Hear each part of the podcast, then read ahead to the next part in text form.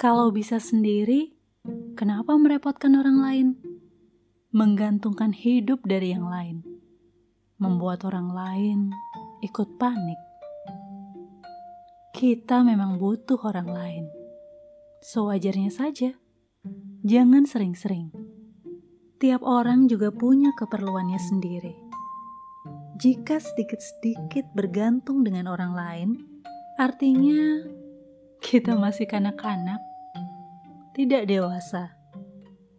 Semua ada waktunya. Jika terus menjadi kanak-kanak, itu artinya kita yang gak mau belajar, gak bertumbuh. Mau sampai kapan jadi beban buat orang lain?